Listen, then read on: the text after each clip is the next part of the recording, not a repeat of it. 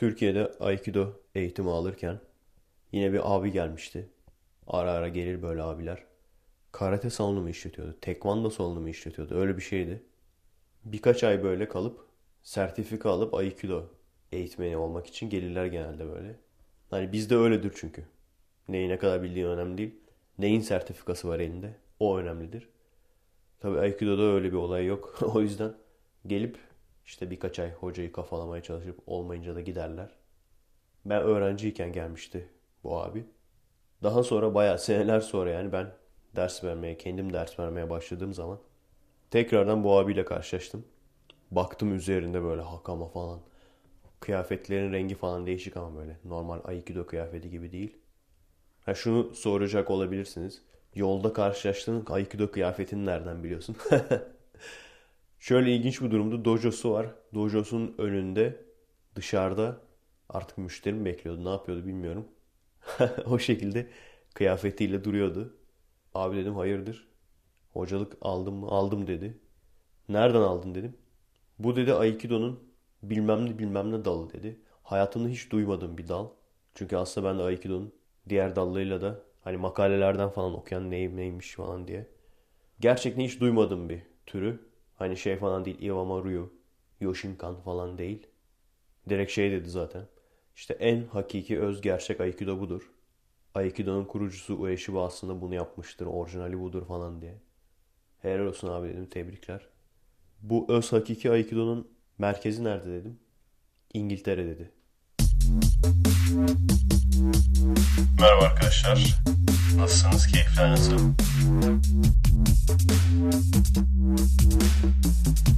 Kendinize iyi bakın arkadaşlar. Merhaba arkadaşlar. Nasılsınız? Keyifler nasıl? Size evden, tuvaletten bildiriyorum. Arıza adam türü, Arıza abi style'a bir podcast olmayacak merak etmeyin. Çünkü oturmuyorum ayaktayım şu anda. Evde olmamın sebebi şu an pazar günü. Yarın yani pazartesi çalışanların toplantısı var. O yüzden ben de 12'den itibaren çalışacağım. Yani o 2 saatlik boş vaktim olmayacak. Bu arada unutmadan söyleyeyim. Bu ikinci tekrar. İnanmayacaksınız. Yarım saatten fazla belki konuştum. Ondan sonra bir baktım. Kaydı açmamışım. Bu da mı tesadüf arkadaşlar? Dün ateizm serisini yazmaya başladım. Birinci bölümü. Bugün büyük ihtimalle bitireceğim. Allah nasip ederse. Tuvalette Allah dedim. Çarpılır mıyım? Umuyorum ki bugün bitireceğim. Ama dünden beri başıma her türlü aksilik geliyor. Yılmadan devam ediyorum. Dün yazmaya başladım. Bir fırtına koptu dışarıda. Işıklar böyle gitti geldi falan. Sabaha kadar yani şöyle bir şey var. Evin üzerini apartmanın üzerini inşaat olacak diye naylonla kapattılar. O rüzgardan dolayı naylon açıldı. Felaket kötü bir ses çıkartıyor rüzgarlı bir havada. Şak şak şak diye böyle. Kulak tıkacı falan takmak zorunda kaldık. Aynen şey gibi abi Yüzüklerin Efendisi'nde hani ilerliyor ya bir kafile. Saruman da uzaktan sürekli büyü basıyor falan bunların üzerine kar falan yağdırıyor yapamasınlar diye. Evet. Yılmayacağım ama. Bugün de işte ses kayıt cihazının rekorduna basmayı unuttum falan. Ama yılmayacağım. Her neyse. Bugün en azından burada tamamlamayı düşünüyorum. Büyük ihtimalle tamamlayacağım. Şu an kayıt olayını bir sisteme oturttuk. Nasıl oluyor? Cumartesi pazarları artık kayıda harcamıyorum. Neden? Çünkü gerçekten bütün bir gününü alıyor. Ve biraz böyle hava falan kararırsa şu anda gündüz vakti hani istediğim gibi konuşabiliyorum. Biraz hava falan kararırsa bu şekilde zaten gür bir sesle konuşamıyorum. Canlı olarak konuşamıyorum yani. Onun haricinde de zaten her halükarda iş yerine erken gitmem gerekiyor 12'de. 2'ye kadar boşta oluyorum. En azından o vakti değerlendireyim diyorum. Hafta sonunda diğer videolarla uğraşırım. Haftalık podcast düzenimiz nasıl işliyor? Pazartesi yaklaşık bir saat konuşuyorum. Sonra eve geldiğim zaman onu bilgisayara atıyorum. Ve 20 dakikaya gelene kadar montajlıyorum. Genelde o bir saatlik konuşma yarım saate düşmüş oluyor montajlayınca. Her neyse 20. dakikaya gelene kadar montajlıyorum. Ertesi gün salı günü bir bir saat civarında daha konuşuyorum. Vakit olmadığı için böyle ikiye bölüyorum ama aslında bir yandan da iyi. Çünkü gerçekten baştan sona bitirmeye çalışınca enerjiniz kalmıyor. Bugün bile bir günde bitireceğim ama ara vereceğim yani. mola vereceğim. Çünkü gerçekten enerji yiyen bir şey. Her neyse salı günü eve geldikten sonra geri kalan kısmı da hard diske atıyorum. Bu sefer nerede kaldıysam 20. dakikadan itibaren başlayıp 40. dakikaya kadar montajını yapıyorum. Çarşamba gününe genelde kayıda gerek kalmıyor. Veya bazen az konuştuysam çarşamba da kayıt yapıyorum. Her halükarda çarşamba da eve geldiğimde 40. dakikadan başlayıp bu sefer sonuna kadar getiriyorum artık. Tamamlıyorum. Ondan sonra kendim için bir MP3 çıktı alıyorum. Ertesi gün perşembe sabah işe giderken otobüste o podcast'i dinliyorum. Hataları not ediyorum varsa eğer. Perşembe akşam da eve geldiğimde varsa hataları da düzeltip yüklemeyi yapıyorum. Böyle olunca perşembe akşamı tabii Türkiye'de cuma sabahı olmuş oluyor. cuma sabahı sizin elinize geçmiş oluyor. Sabahtan geçmesi de iyi bir şey çünkü bazı arkadaşlar işe giderken falan cuma keyfi olarak kullanıyorlar onu. Dinliyorlar o podcast'i. Sistemimiz bu. Bu arada şey demiştim ya. Mikroskop bakıyorlar falan demiştim. Bulmaya çalışıyorlar falan demiştim. Sonunda buldular onu. Malzeme odasının bayağı bir derinliklerinden. bir sürü şeyi çıkartarak böyle. Ben tabii en son mikroskop kullandığımda lisedeydim. Ama teleskoba aşinalığım olduğu için biraz da böyle kullanma kılavuzuna bakarak tabi biliyorsunuz Türk olduğumuz için önce kullanamayıp kullanamadıktan sonra kullanma kılavuzunu okudum. El yordamıyla bulduk. Ama şeyi fark ettim. Normal bizim kullandığımız mikroskoplara göre bayağı güçsüz bir mikroskopmuş. O hani yanaktan doku örneği alıp da ondan sonra dokudaki hücrelere falan bakarız ya onlar hikaye yani. Yapamıyorsun öyle bir şey. Gene bayağı bir büyütüyor. Yani tam şeye uygun zaten ertesi gün onu yaptık. O eğitim merkezinin önünde su birikintisi küçük oluşmuş bir tane yağmurdan dolayı. Oradan böyle hani şey olur ya gözle böyle zar zor görülen canlılar. Aynen tam onları incelemek için yani. Hani gözle görebildiğin ama zar zor görülen canlıları incelemek için. Onlardan bir iki tane topladık. Baya o bile çocukların ilgisini çekti yani. Bilim dersinde onlara baktık. Bu arada biliyorsunuz 4 ders veriyorum demiştim. Artık 5 oldu. Cuma günleri de matematik dersi veriyorum. Her gün bir ders veriyorum artık. Genelde çocukların bilmesi gereken ama eğitim sisteminin kötülüğünden dolayı bilemedikleri konuları öğretiyorum. Daha sonra da öğrettiğim konuyla ilgili soru kağıdı falan hazırlıyorum. Bu personel toplantısı dediğim olaydı da bir iki böyle çocuklara ilk yardım eğitimi gibi bir şeyler verecekler. Daha sonra online eğitim olayları var. 6 ay içinde bunu bitireceğiz. Ve bitirdikten sonra da hani bayağı level atlayacağız yani. Daha böyle müfredata uygun bir şekilde. Yani ne kadar ilginç. Türkiye'de böyle bir şeyin olabileceğini hayal etmezdim. Benim gibi birisi öğretmen olsun. İmkansız ya. Düşünebiliyor musunuz arkadaşlar? Benim gibi birinin öğretmen olduğunu. ben şeyi hatırlıyorum. Hani ünlü olmayı geçtik. Şu an zaten olamam. Adımız çıkmamışken de işte ateiste veya AKP karşıtına adımız çıkmamışken de gidiyorduk. Dershane öğretmeni olacaksam bile yani. Ve işin ilginç yanı neden bilmiyorum. Siz de dikkat ettiniz mi? Eğitim kurumlarında böyle söz sahibi adamlar genelde iki kelimeyi bir araya getiremeyen bozuk Türkçeli adamlardır. Neden bilmiyorum. Neyse sonuç olarak Türkiye'de bir yerlere başvurduğum zaman adamların istediği sertifikalar var. O sertifikaları da alamıyorsun.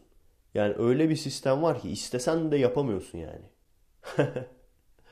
yani en küçüklüğünden, gençliğinden beri bir bölüm seçmiş olacaksın. O bölümden mezun olduktan sonra ondan sonra ayrıca öğretmenlik diploması, sertifikası.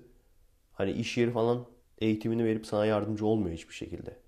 Onu alıyorsun, atanmayı bekliyorsun veya özel bir yerse tanıdık bekliyorsun falan.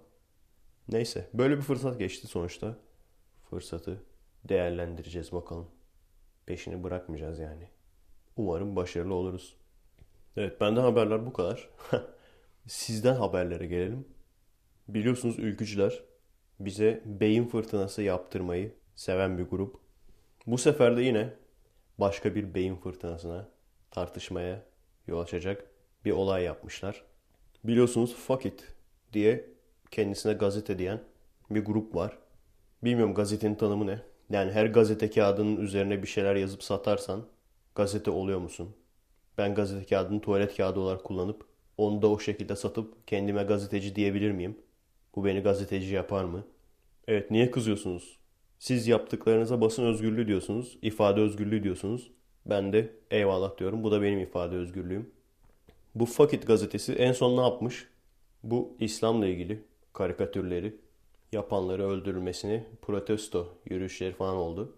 Bu arkadaşlar da ona kızmış. Madem basın özgürlüğü, ifade özgürlüğü, bu da bizim ifade özgürlüğümüz falan deyip Atatürk'ün fotoğraflarına photoshop yapıp dalga geçen resimler koymuşlar falan. Şaşırdık mı? Tabii ki şaşırmadık. Çünkü adamların ifade özgürlüğü anlayışı başka ne olabilir ki? Yani Türkiye'de desen ki tamam gazetelere tamamen serbest. Ne istiyorlarsa yapsınlar. Tamamen özgürlük veriyoruz. Dediğin zaman zaten yapacakları bu. Adamların birçok kişinin özgürlük anlayışı bu. Ben şeyi hatırlıyorum. Fazıl Sayın bu sefer. Geçen sefer Bahadır Barıtır'ı anlatmıştım ya. Bu sefer de Fazıl Sayın Facebook ve Twitter hesabına. Sen ifade özgürlüğünü kullanıyorsun. Bu da benim ifade özgürlüğüm. Senin ananı avradını falan diye. Yani bu adamların ifade özgürlüğü anlayışı bu. Böyle kullanıyorlar yani. Hayır işin komik yanı şu. Sanki yeni bir şey olmuş gibi yapıyorlar ya. O fotoğraflar aslında daha önceden yayınladıkları fotoğraflar. 10 Kasım'da mı yayınlamışlardı? Öyle salak saçma bir bahaneyle gene. E daha önce siz bunları yayınladınız. Göt laleleri. Siz bunları daha önceden Türkiye'de yayınladınız. Başınıza bir iş geldi mi? Hala da gazeteniz devam ediyor.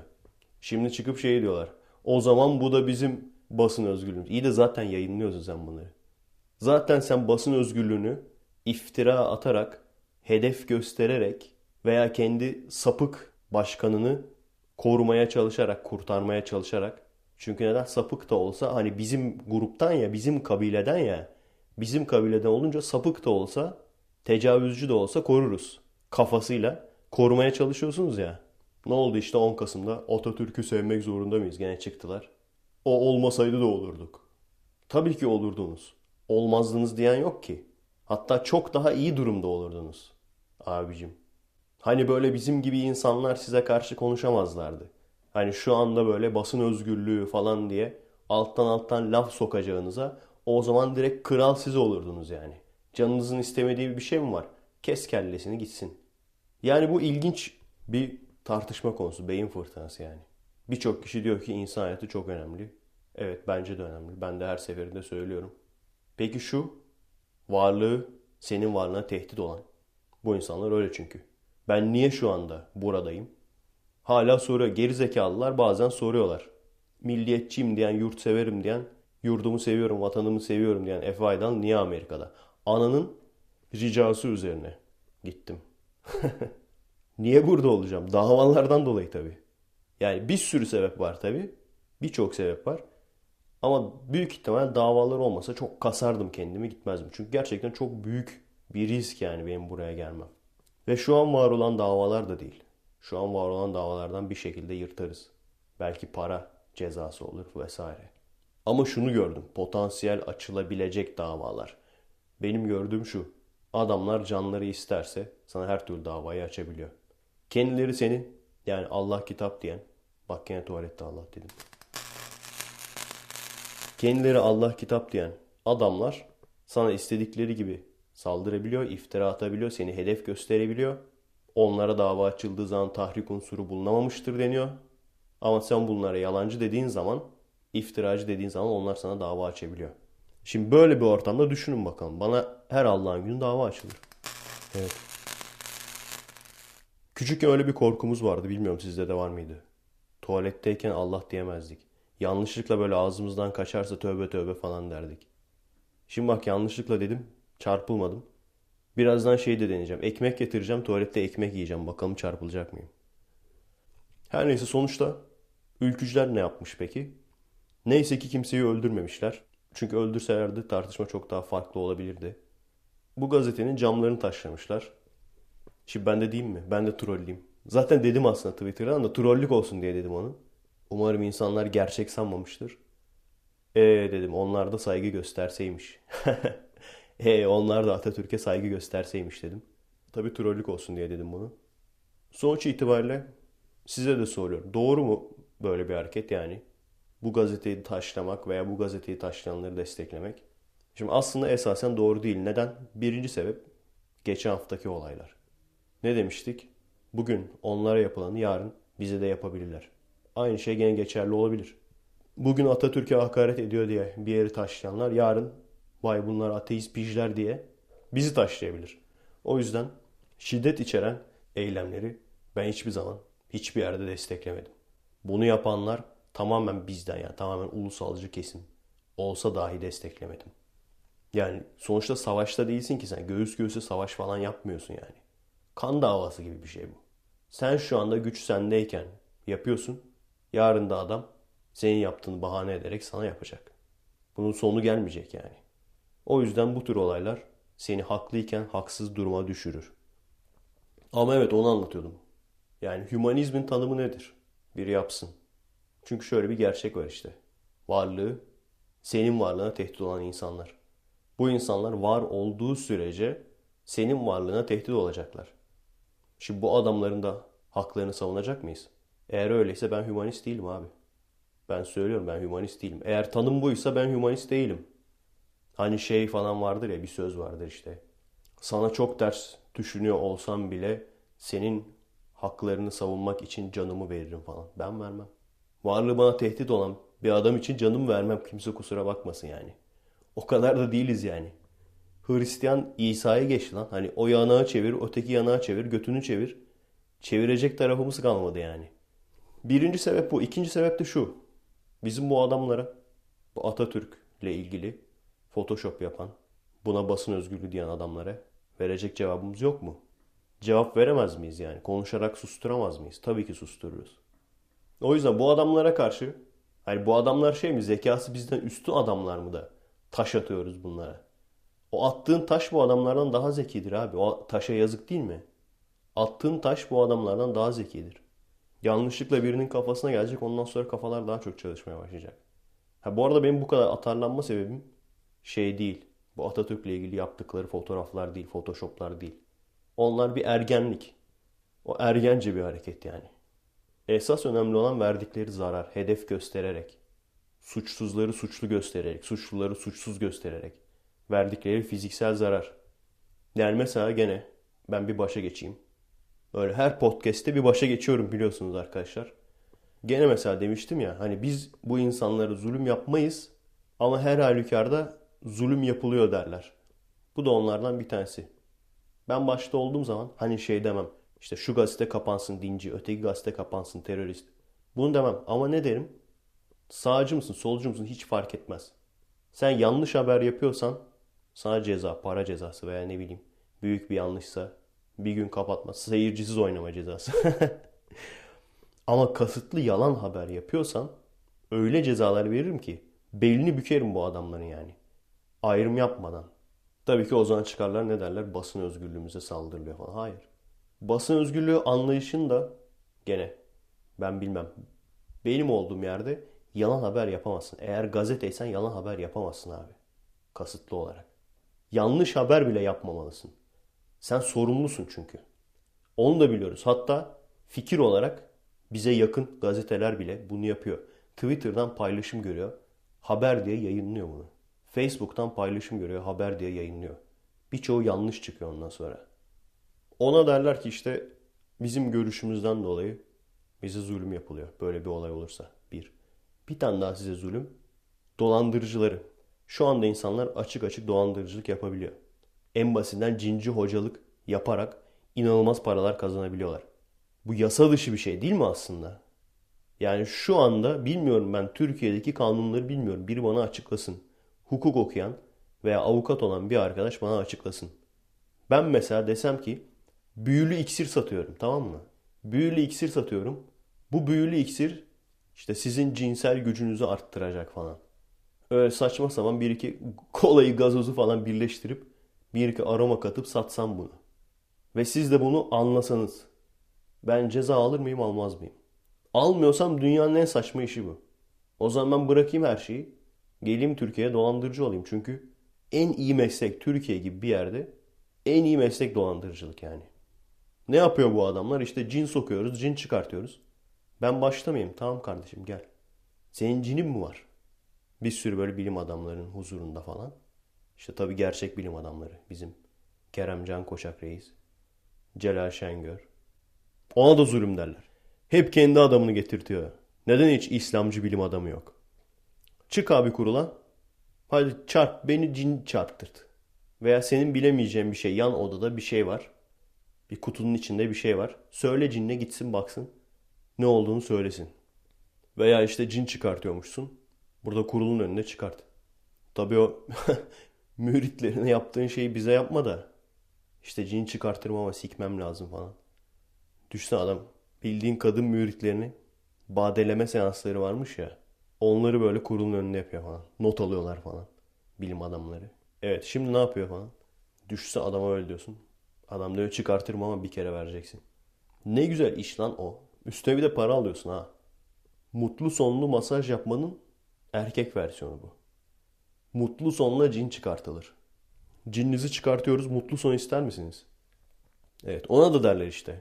Bize zulüm yapıyor. Cin çıkarma özgürlüğümüzü elimizden aldı falan. Hiç cinci hoca gördünüz mü arkadaşlar? Ben bir tane gerçek görmüştüm. O zamanlar ateist falan değildim. Yani söylediklerine doğru ya da yalan gözüyle bakmıyordum. Hani kesin doğru söylüyor veya kesin yalan söylüyor gözüyle bakmıyordum. Öyle ilginç anlattıklar işte. Sadece çocuğu görüyormuş cinleri. Bir de kendisi görüyormuş kendisi medyum olduğu için falan. Bayağı ünlü futbolcular falan gidiyormuş. Tahmin etmişsinizdir. Kim kimin gittiğini tahmin etmişsinizdir.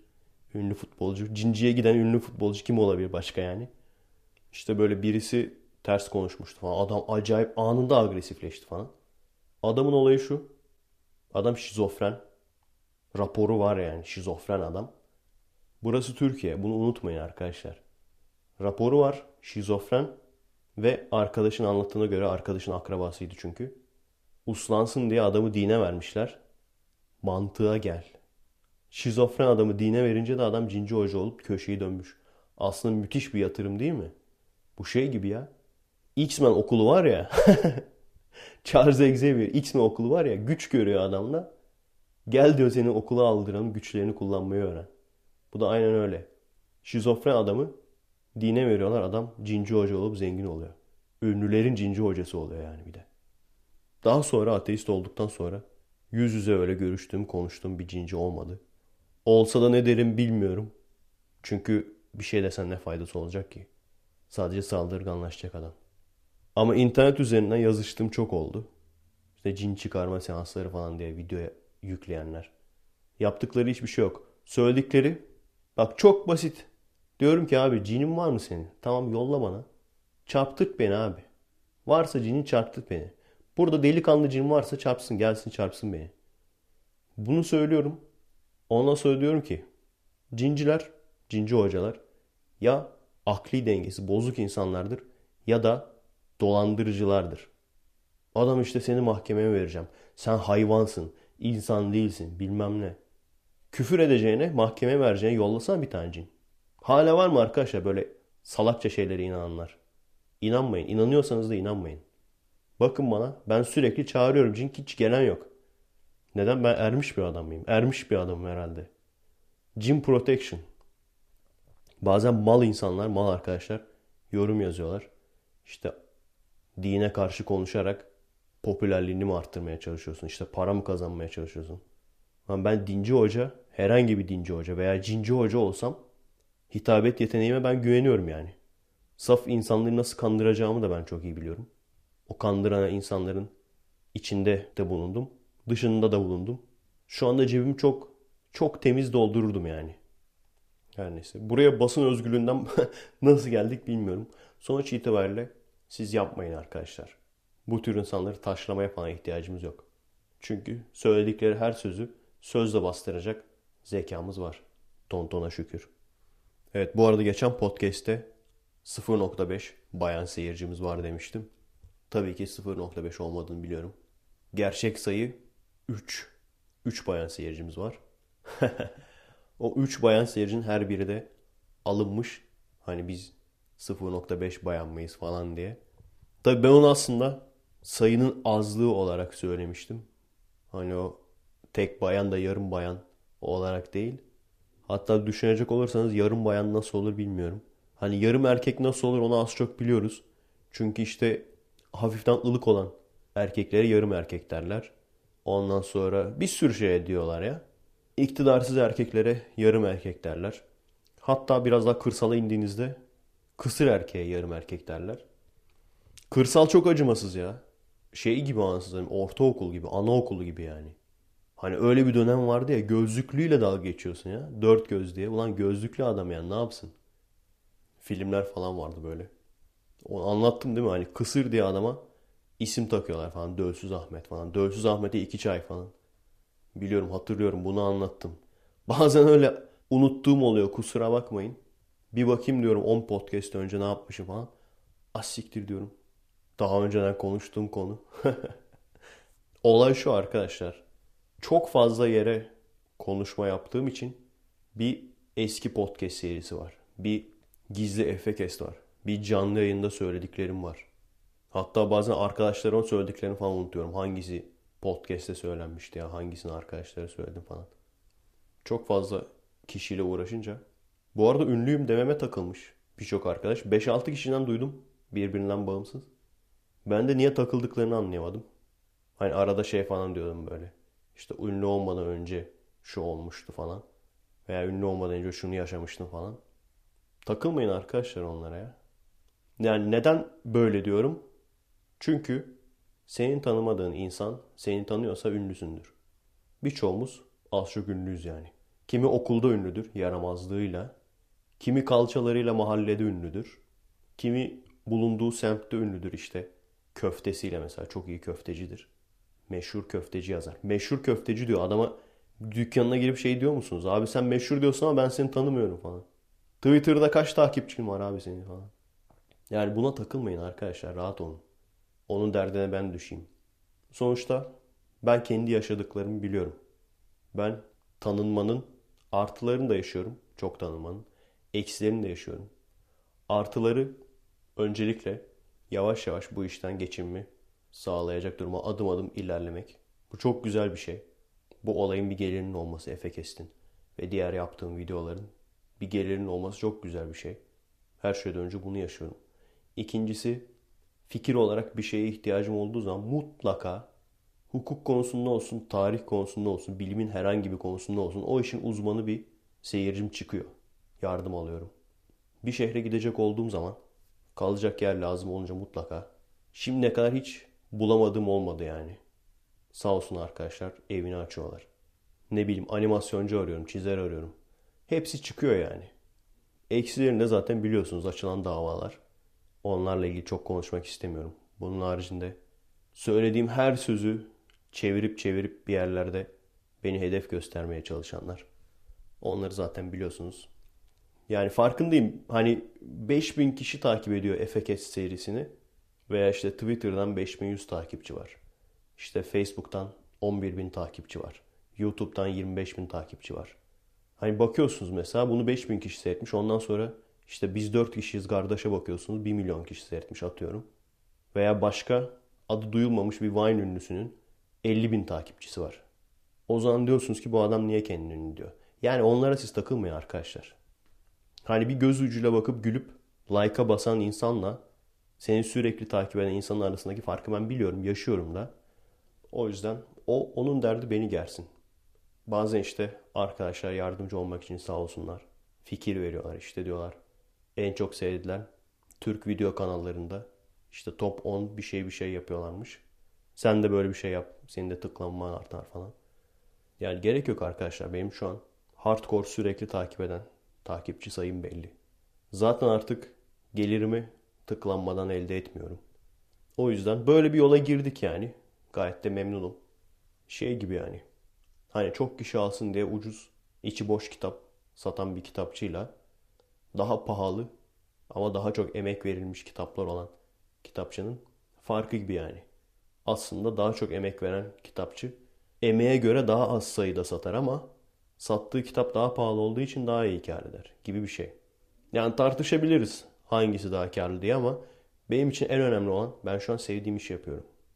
Tık sayısına bakarak yapmıyorum. Ki düşünecek olursanız benim derdim tık sayısı olsa, benim derdim çok kişinin beni görmesi olsa, benim derdim çok subscriber olsa yapacağım şey çok net belli değil mi? Bulacağım çıtır bir bayan. Türkiye'deyken daha kolaydı o iş. Benim yaptığım konuşmaları o yapacak. Bu kadar basit bitti. Al sana ona katla yani. O yüzden gerek yok. Sevdiğim işi yapıyorum. Bunun da bir getirisi oluyor. Şu an gayet memnunum. Yavaş yavaş da olsa istikrarlı olarak bir artış var hala da. Normal aldığım maaşı geçeceğimi umuyorum. O Patreon'da 700 küsür dolar gözüküyor ama tabii o en son 450 doları geçerli olarak geldi bana. Kart geçersizliği muhabbeti. Hani görünen sıcaklık, hissedilen sıcaklık yani paranın hissedilen sıcaklığı 450 dolar şu an. Sonunda 500'e çıkacağız umuyorum. Hissedilen sıcaklık olarak bu ay. Daha doğrusu Şubat ayında. Neyse ne diyorduk?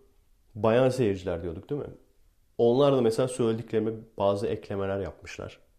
Aynı şeyi diyordum ya. İşte bayanlar çok panik olur veya işte bir sözü çok fazla uzatırlar falan. Aslında kadın beyniyle erkek beyni farklı şekilde çalışıyor. Hayır. Hemen atlamayın. Bak dinciler hemen atlayacak gene. İşte demiştim kadınlar daha aptal. Hayır değil. Daha önce de söylemiştim. Yani Türkiye'deki mesleklere bakmayın. Burada erkeklerin yaptığı hemen her şeyi yapıyorlar yani. Fiziksel güç istemeyen. Bir ara bayan otobüs şoförleri görüyorum demiştim. Şu an çok daha fazla görüyorum. Yani abartısız yarı yarıya falan diyebilirim. Erkek otobüs şoförleriyle bayan otobüs şoförleri. Neredeyse yarı yarıya yani. Beyinleri nasıl işliyor?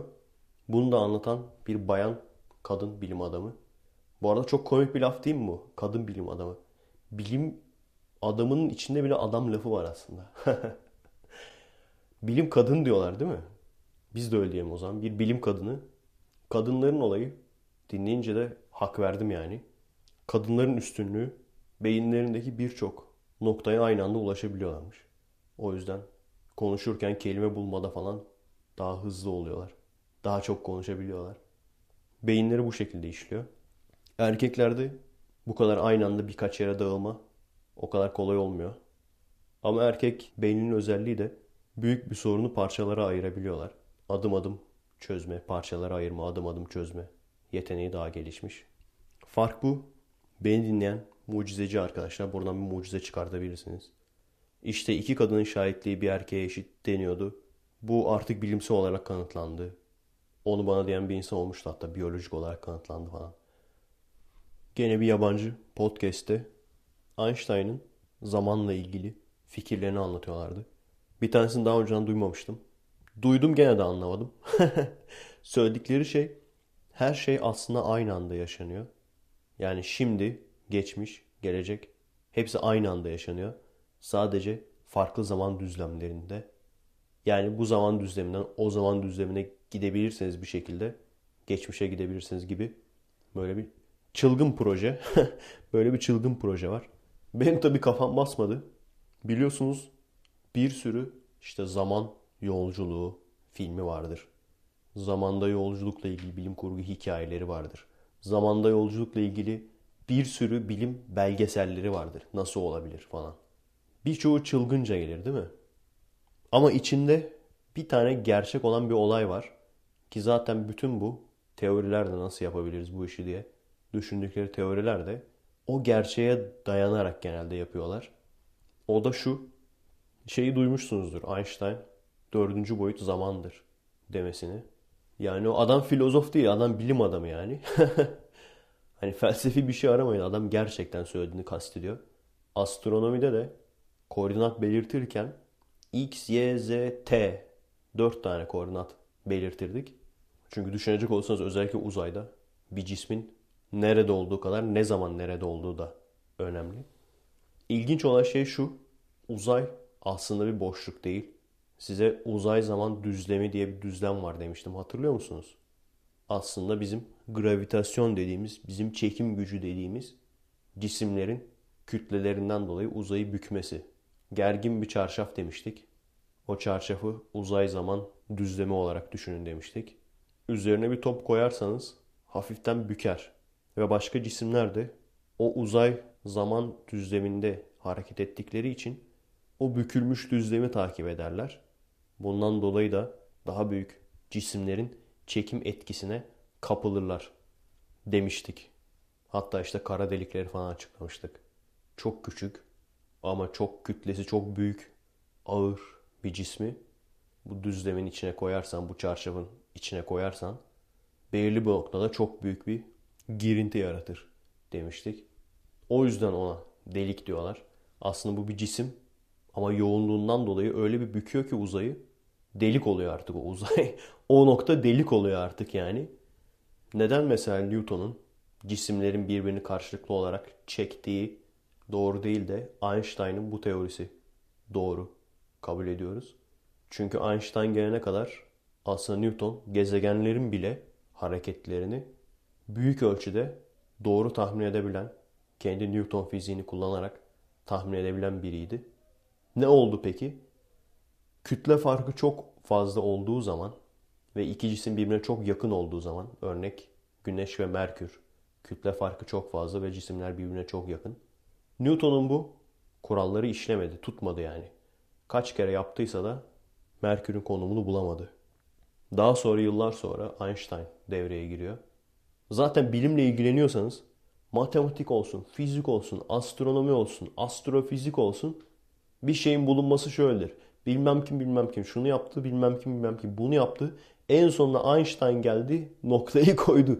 Genelde öyledir. Adam noktayı koyan bir adam yani. Affetmiyor.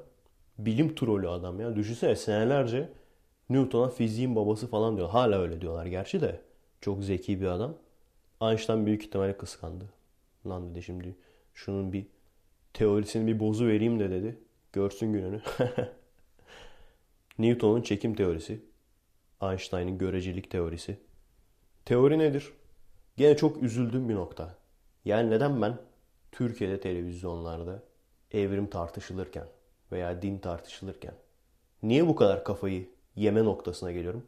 Çünkü bilimsel otorite diye işte evrimi çökertecek bilimsel otorite diye çıkardıkları adam daha adam teorinin anlamını bilmiyor. Teori kelimesinin anlamını bilmiyor. Yani düşünsene senin karşına birisi çıkıyor. Ya ama diyor o sadece bir teori. Bu adam daha neyi konuşacaksın? Daha neyi konuşacaksın abi bu adamla? Hani dünya düz diyen bir adamla Einstein'ın relativistik teorisini tartışmak gibi bir şey. Teori nedir? Teori şudur arkadaşlar. Birbirine bağlı olan birçok konuyu açıklayan fikirler bütünü. Örnek yerçekimi teorisi, örnek görecelik teorisi, örnek evrim teorisi, örnek sicim teorisi. Sicim teorisi büyük maddelerle küçük atomik maddelerin ikisinin birden uyabileceği tek bir teori.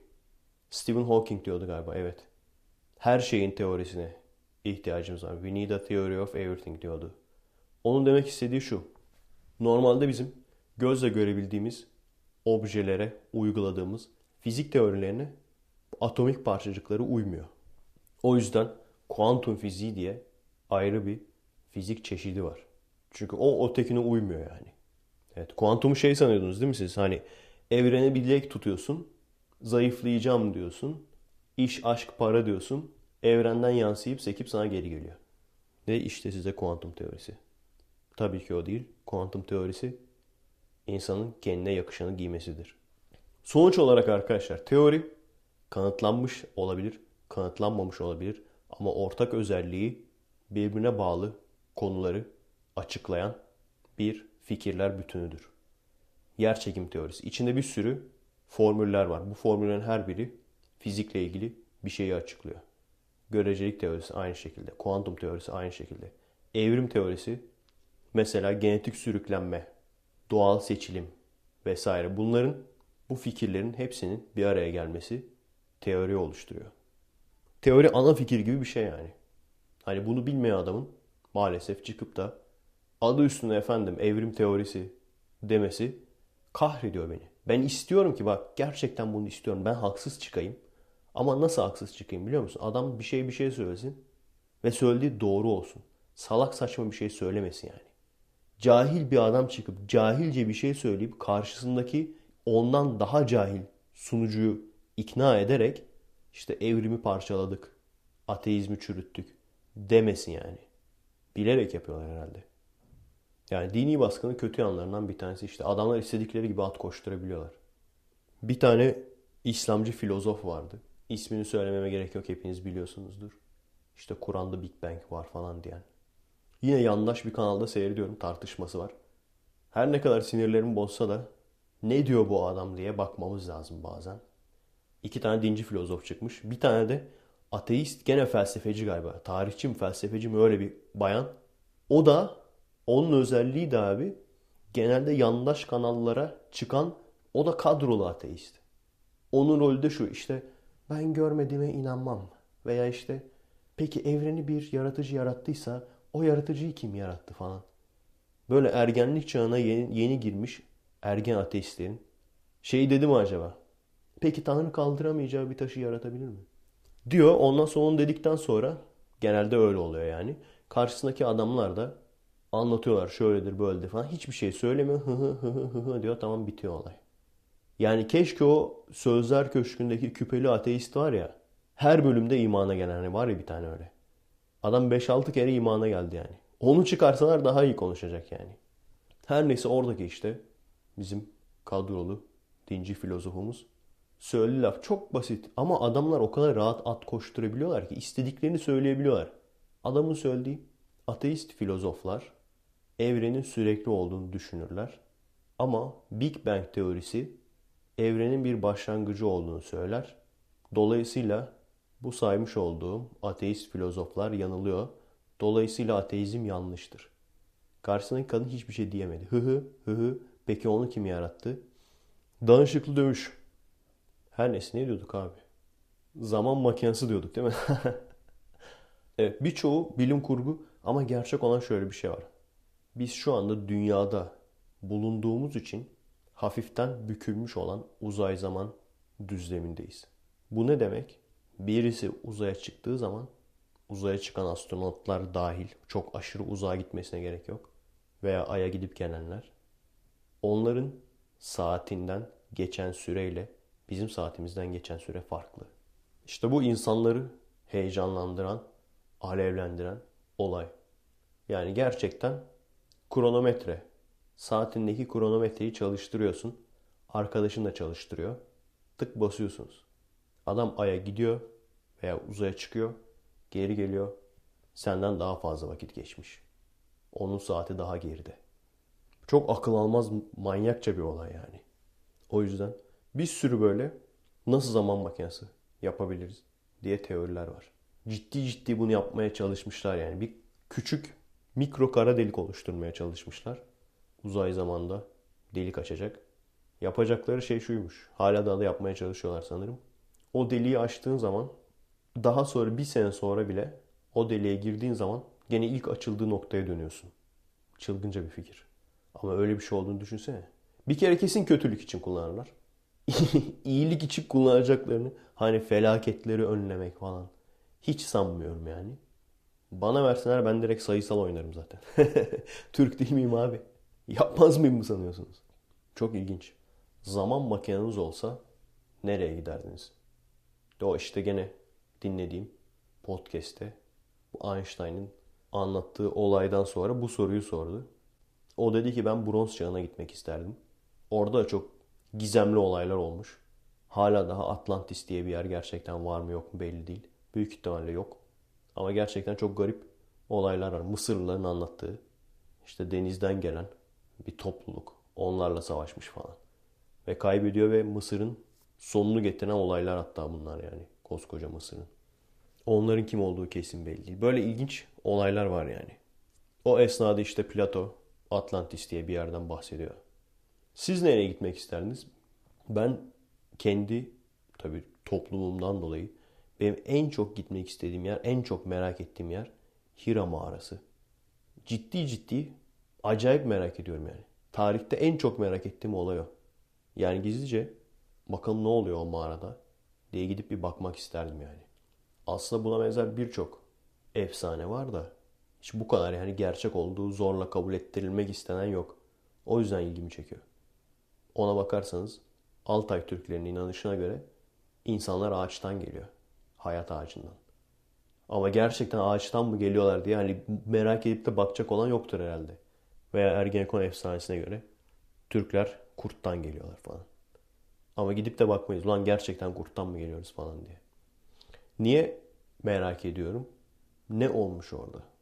Yani o mağarada ne yaşanmış? Şey diyeceksiniz. Ha işte faydalı şüpheleri var. Hayır abicim şüphelerim yok. Bu kadar çelişki dolu. Bu kadar bilimle çelişen bir olay hakkında şüphem yok. Ama ne olmuş yani? Onu merak ediyorum. İşte genelde şey derler. Ya bu ateistler de ne kadar inkarcı. İşte mükemmel düzeni gösteriyoruz inanmıyorlar falan. Şunu gösteriyoruz inanmıyorlar. Ona inkarcılık denmiyor. Sizin dilinizde inkarcılık deniyor. Gerçekte ona skeptik veya şüpheci olmak deniyor. Bilim maalesef bu şekilde yürür. Sadece bilim değil aslında. Tarih, hukuk. Hepsi bu şekilde yürür. Örnek çok basit bir şey soracağım. David Copperfield'ın özel uçma yetenekleri var mı sence? Var mı? İp mi var diyorsun? E ip yok. Adamlar gösterdiler bak çember geçiriyorlar. Adam kapalı kutulara giriyor oradan uçuyor falan. İp yok. Peki nasıl uçuyor? Gerçekten bir uçma gücü var demek ki. Bulamadık çünkü nasıl uçtuğunu. Eğer bilime skeptik olarak, şüpheci olarak yaklaşmazsak sadece dinlere değil. Bir kere her şeyden önce bütün dinlere inanmamız gerekir. Sadece bir tanesine değil. Onu da geçtim. Hayaletlere inanmamız gerekir. UFO'lara inanmamız gerekir. Çünkü düşünecek olursan UFO'ları kesin olarak gördüğünü söyleyen insanlar var. Kanıt olarak bir iki tane alüminyum folyo gösteren insanlar var. Bir iki tane fotoğraf gösteren insanlar var. Buranın mesela Bigfoot'u yani bulunduğum eyalet Washington State. Bigfoot'u biliyorsunuzdur. Burada Bigfoot çok ünlü. Çünkü en çok burada görülmüş. Bigfoot'la ilgili görgü tanıkları var. Bigfoot'la ilgili fotoğraflar var. Gerçek olduğuna inanıyor musun? Büyük ihtimal inanıyorsundur. Hayaletler, karabasan, cinler hepsinin görgü tanıkları var. Hepsiyle ilgili öyle ya da böyle fotoğraflar var. Sadece bunlar da değil. Her kültürün kendine göre doğaüstü canlıları var. Bunların hepsi doğru mu? Hiçbirisi doğru değil. İnsanlar özellikle izole kaldıklarında kırsal yerlerdedir genelde bu yaratıklar. İşte gulyabani, cin, kırsal yerlerdedir. Fazla ışığın olmadığı, fazla kameranın olmadığı. Anlattım bilmiyorum. Bak hep unutuyorum ya. Alzheimer mı var bende? Neyi nerede anlattım bilmiyorum. Neyse çok kısa geçeyim o zaman. Askerdeyken bizim çavuşlardan bir tanesi nöbet tutan bir askeri korkutmak için salıncağı şöyle ittiriyor bir. Asker bakmazken o tarafa. Ondan sonra gidip dürtüyor işte bak bak diyor. Salıncak kendi kendine sallanıyor diyor. Bir gün içinde iki gün içinde öyle bir hayalet efsanesine döndü ki o olay. Ben de söylemedim trollük olsun diye. Ben soruyorlardı komutanlar falan. Çavuş uzay bilimleri okudun biliyorsundur. Çünkü biz hayalet falan okuyoruz biliyorsun uzay bilimlerinde. Bu hayalet ne olabilir mi falan. Ben de trollük olsun diye bilemem falan diyordum işte. Olabilir belki falan. ciddi ciddi adam asker hapisi göze alıyor. Yok diyor ben tutmam burada nöbet diyor. Maalesef işte Nes Gölü canavarı, Van Gölü canavarı bunlar da. Maalesef doğaüstü aslında çok ilginç şeyler bunlar, doğaüstü olaylar. Ama maalesef büyük ihtimalle tamamı uydurma, tamamı. Cininden tut Van Gölü canavarına kadar. Neden? Çünkü çok basit. Gerçek olsa bulunurdu şimdiye kadar. Bu efsanelerin her birinin gerçek olduğunu bulmak için inanılmaz araştırmalar yapılmış. Şey diyorlar mesela, ejderha efsanesi ilk işte Çinliler dinozor kalıntılarını keşfedip buradan ejderha efsanesi yaratmış olabilir diyorlar. Dinozor da mesela doğaüstü bir şeydi ilk başta. Ne oldu? Gittiler araştırdılar ve bir kişinin söylediğine değil bir sürü bilim adamının çalışması sonucu bunun gerçek olduğuna karar verdiler. Yani emin olun işte hayalet olsun, cin olsun, peri olsun bunların hepsine adamlar nötrinoyu yakalıyor ya. Nötrinoyu yakalayan adam hayaleti yakalayamayacak mı? Yani dünyanın içinden geçip giden, hiç etkilenmeden geçip giden bir parçacığı yakalıyor adam ya. Denizin altına veya işte yerin altına argon tankları koyuyor da o nötrino geçerken o argonla hafiften bir etkileşim yapıp iz bırakıyor. O izden nötrinoyu buluyor adam. Yani maalesef arkadaşlar biraz bilim belgeseli seyredin. Eskisi gibi kitap okumanıza bile gerek yok ya. Bunları gördüğünüz zaman bilim insanlarının bilim için ne kadar para, ne kadar emek harcadıklarını fark ediyorsunuz. Adamlar kara delik gözlemi için çölde 7 yıldızlı otel gibi milyar dolar harcamış adamlar ya. Çöl biliyorsunuz kuru olduğu için en iyi yıldız gözlemi veya en iyi gökyüzü gözlemi çölde olur. Milyar dolar harcamış adamlar. Sırf kara delik gözlemlemek için. Ve giriyorsun vaha gibi böyle kapalı bir alan. İçinde böyle yüzme havuzu her şey var. Yani o cin diye bir şey olsa veya hayalet bu tür şeyler olsa adamlar anasını bile beller yani. Skeptik olmak, şüpheci olmak, kapalı görüşlü olmak değildir. Çünkü öyle derler. Bunlar hiç açık görüşlü değil. Bunlar çok kapalı fikirli. Değildir. Çünkü yok olmaz öyle şey falan diye işin içinden çıkmazlar. Ama adım adım bu işin deneyini yaparlar. Ve mesela insanların kanıt kabul ettiği bazı şeyleri kanıt kabul etmezler. En basitinden görgü tanıklığı. Böyle bir kanıt yoktur yani. Hukukta genelde kullanılıyormuş. Ne kadar etkili olduğunu bilmiyorum. Ama bilimde görgü tanığı diye bir kanıt yoktur yani. Belki birisinin söylediğine göre bazı araştırmalar yaparlar. Doğru mu yanlış mı diye. Ama sonuç olarak sonucu belirleyecek şey gözlemdir. Örnek başta da bahsettiğim cin olayı. Bir adam diyor ki ben cinciyim. Cin sokuyorum, cin çıkartıyorum. Hadi oradan falan deyip adamı içeri atmıyorsun dolandırıcılıktan. Tamam diyorsun sen cin mi çıkartıyorsun? Veya cin mi musallat ediyorsun? Gel bana musallat et. Ne oluyor ondan sonra? Herif agresifleşiyor, deliriyor, çıldırıyor, bir şeyler oluyor adama. Ne çıldırıyorsun, ne deliriyorsun? Sal abi bana bir tane cin. Şöyle bir aduk edecek. O bizim şey vardı. Street Fighter 2.5'tan sonra bir sürü onun değişik versiyonları çıktı. 12, 13 falan derlerdi. Hatırlıyor musunuz? Shoryuken çekerken mesela 5 tane aduket çıkardı falan. Sen de öyle bir tane Shoryuken çek 5 tane cin yolla bana. yani şüphecilik, skeptiklik, inkarcılık değildir. Bilimin olmazsa olmazıdır. Son bir konu daha. Bir saati geçtik mi bilmiyorum. Geçtiysek de önemli değil. Bazı günler çünkü geçtiğimi sanıyorum. En sonunda bakıyorum montajda 55 dakikaya düşmüş, 56 dakikaya düşmüş. Sinirleniyorum iyice. Lan diyorum ben 1 saat 15 dakika, 1 saat 10 dakika diye hesaplamıştım. Bazen şey falan oluyor ya. Bazı konuları komple siliyorum. Gaza gelip böyle bir konuyu iki kere anlatıyorum falan. Ondan sonra montajda fark ediyorum. Laf lafı açıyor yani. Bazen işte aynı laf iki kere açılıyor. ben de böyle freestyle rapçi gibi hiç düşünmeden konuşuyorum abi bazen. Her neyse. Son konu da gene bilim kurgu. Gene bu olayla ilgili birçok film zaten oluyor, kitap zaten oluyor. Ama bilim belgeselleri de oluyor. Robotlar, androidler bir gün gerçekten dünyayı ele geçirir mi? Bununla ilgili çok film seyrettik. Gerçek olabilir mi bilmiyorum. Ama gerçekten bilim ne kadar hızlı ilerliyor onu bilmiyorum. Daha önce de söylemiştim. Android teknolojisi eğer geliştirilebilirse benim ömrüm yetecek mi bilmiyorum. Şu an insan beynini ters mühendislikle çözmeye çalışıyorlar. Çözebilirlerse insan beynini bir makineye koyarlarsa o zaman Aşk gerçekleşti. ama bu da beraberinde bir soru getiriyor. O filmlerdeki gibi robotlar bu insanlar bizden daha alt bir varlık. İşte bu insanlar sürekli yok ediyor, doğayı yok ediyor falan, birbirini yok ediyor deyip insanları bitirmeye karar verirler mi? Çok fazla öyle hikaye okudum. Ondan sonra film seyrettim, dizi seyrettim. Cylonlar vardır. Fikir aynıdır. Matrix fikir aynı. iRobot biraz benziyor ona.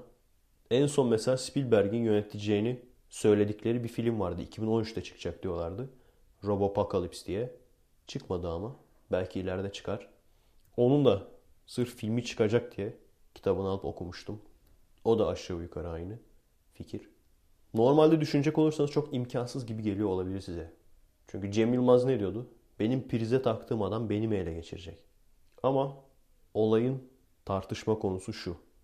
Gerçekten bir robotu insan kadar fonksiyonel hale getirmek istiyorsan yani işte gözlemleyip kendi karar veren, öğrenen, öğrendiklerini uygulayabilen bu hale getirebilmek istiyorsan ister istemez o robotun, o androidin bir bilinci olacak.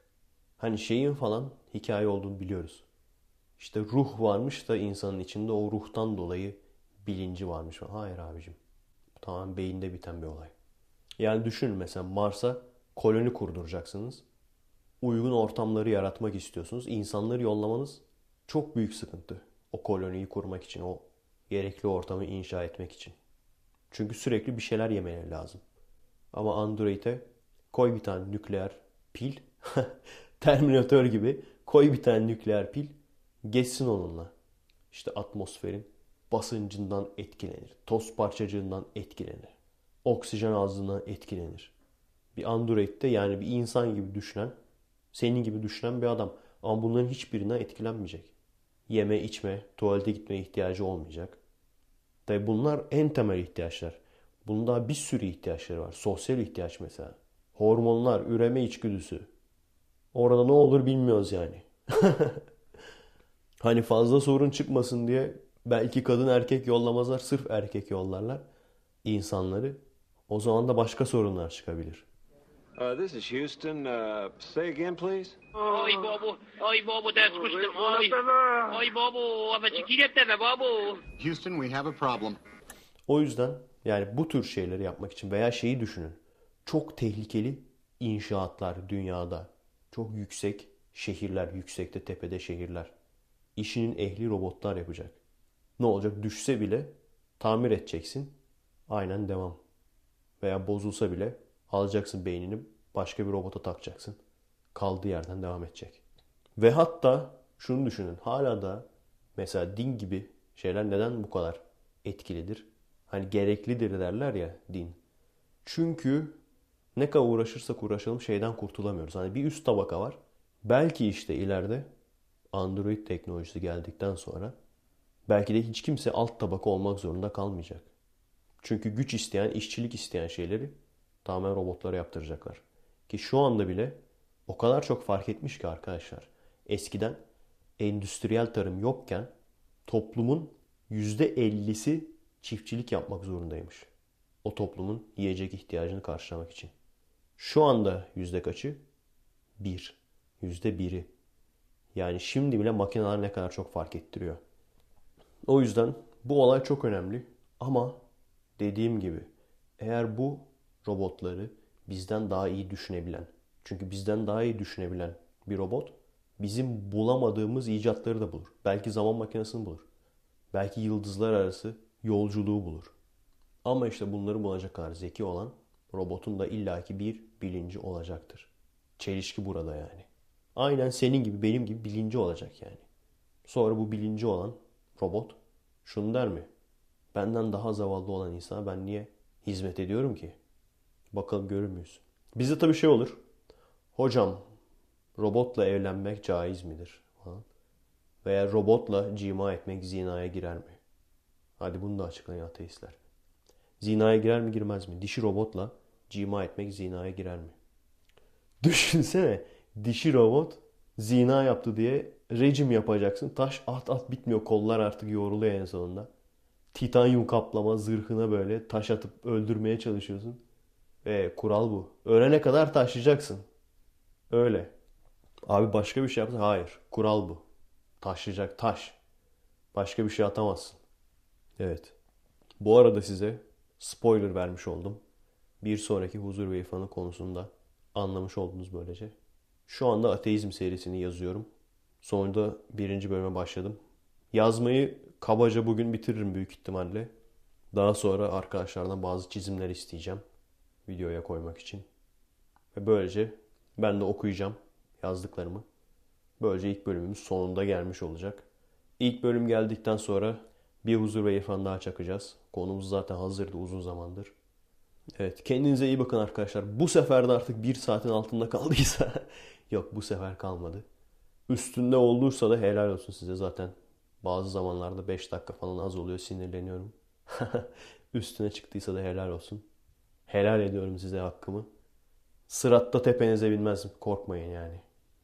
Adresimiz youtube.com bölü kommek twitter.com bölü kommek destek olmak isteyen arkadaşlar için patreon.com bölü Efe Aydal beğendiğimiz videoları podcastleri paylaşmayı unutmayalım. Kendinize iyi bakın. Bilime emanet olun.